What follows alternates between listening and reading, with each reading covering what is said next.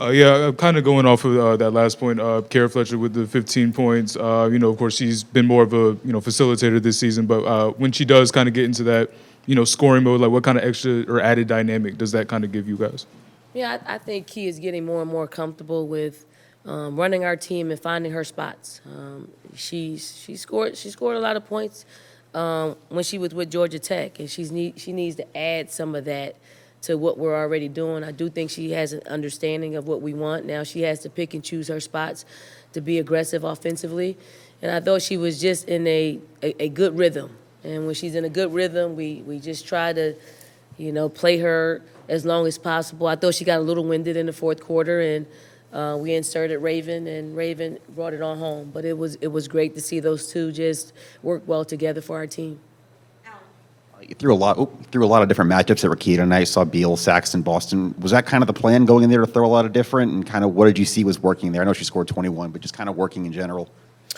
Um, I mean, I wanted to I wanted to play a lot of people, like and, and get them in early to see, you know, how we can exploit exploit some um, some some mismatches, um, and also just just trying to give Rickea different looks because I, I knew she would be a you know a matchup nightmare for for our players because you know she can she could just score so well and she's real crafty with the basketball.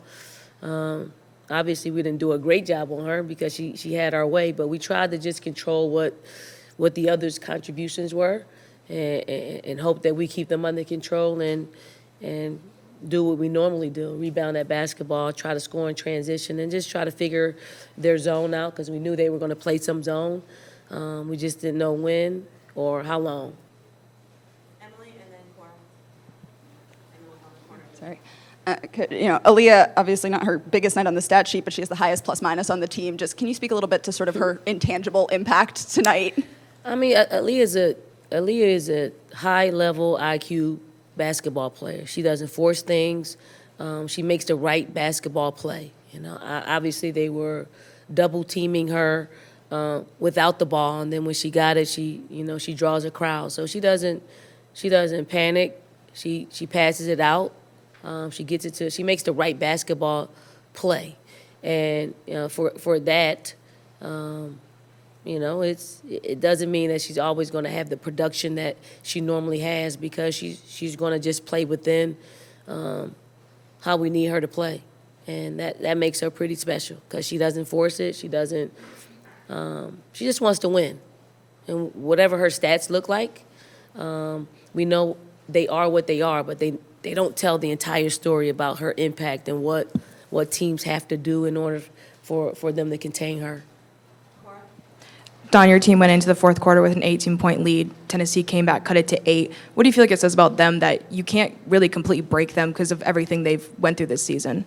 Yeah, I mean Tennessee is a, a team that's playing well at the right time, um, um, and I know they, they didn't win. You know, a lot of the games that they played against some top, you know, top 25 teams, but they will they will pay off. You know, come postseason, they those games will pay off. You'll see them; They- they're getting better and better and better, and the chemistry is is looking great. I, I think uh, the addition of uh, Rickea adds, you know, a great piece to what they're doing. I, I do I do know that they they uh, they miss Key in there. Like she would be uh, someone that would probably push this team over the over the hump. But they're making do with what they have, and you know they're they they've done extremely well in our league.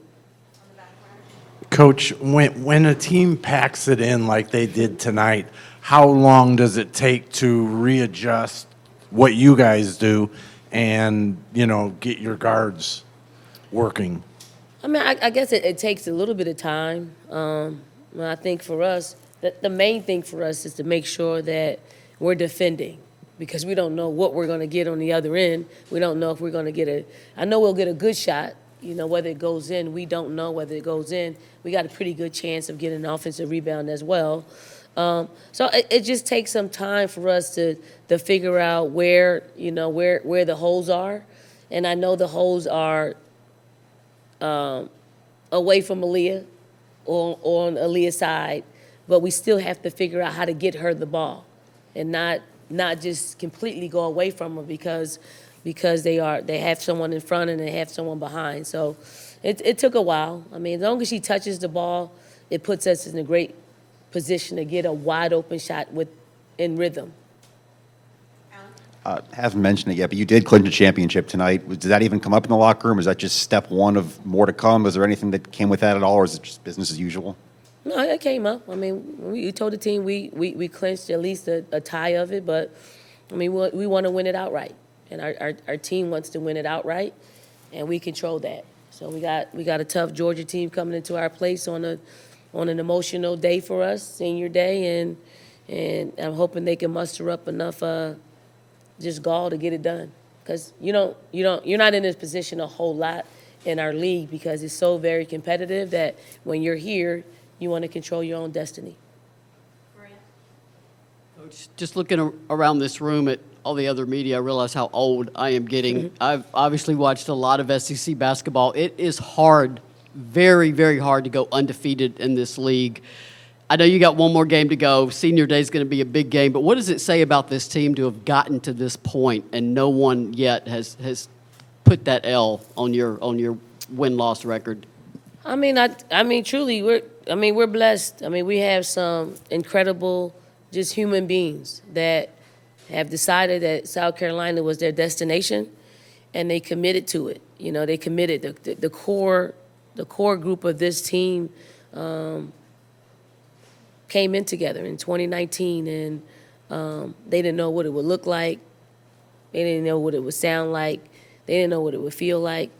Um, but they wanted to win they wanted to win a, a national championship that has now turned, and they want to win national championships. And um, and it's, it's it really starts with them. I mean, it, the, the the freshman class could have made or break our, bro- broke our our team, um, but they chose to just stick together and create a standard that everybody that comes in our program that was there and after um, they created a standard of this is how we're going to do it.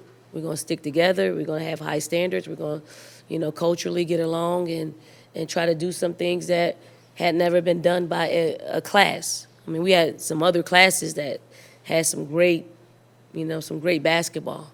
But I think what what separates this class is their togetherness. Like they are a low maintenance, high performing team, and you can't ask for much. Like there there aren't very many things that go in our program that require us to police that. And if and if you could have that kind of program, you're you're going to win a lot of basketball games. So that's what I'm most proud of.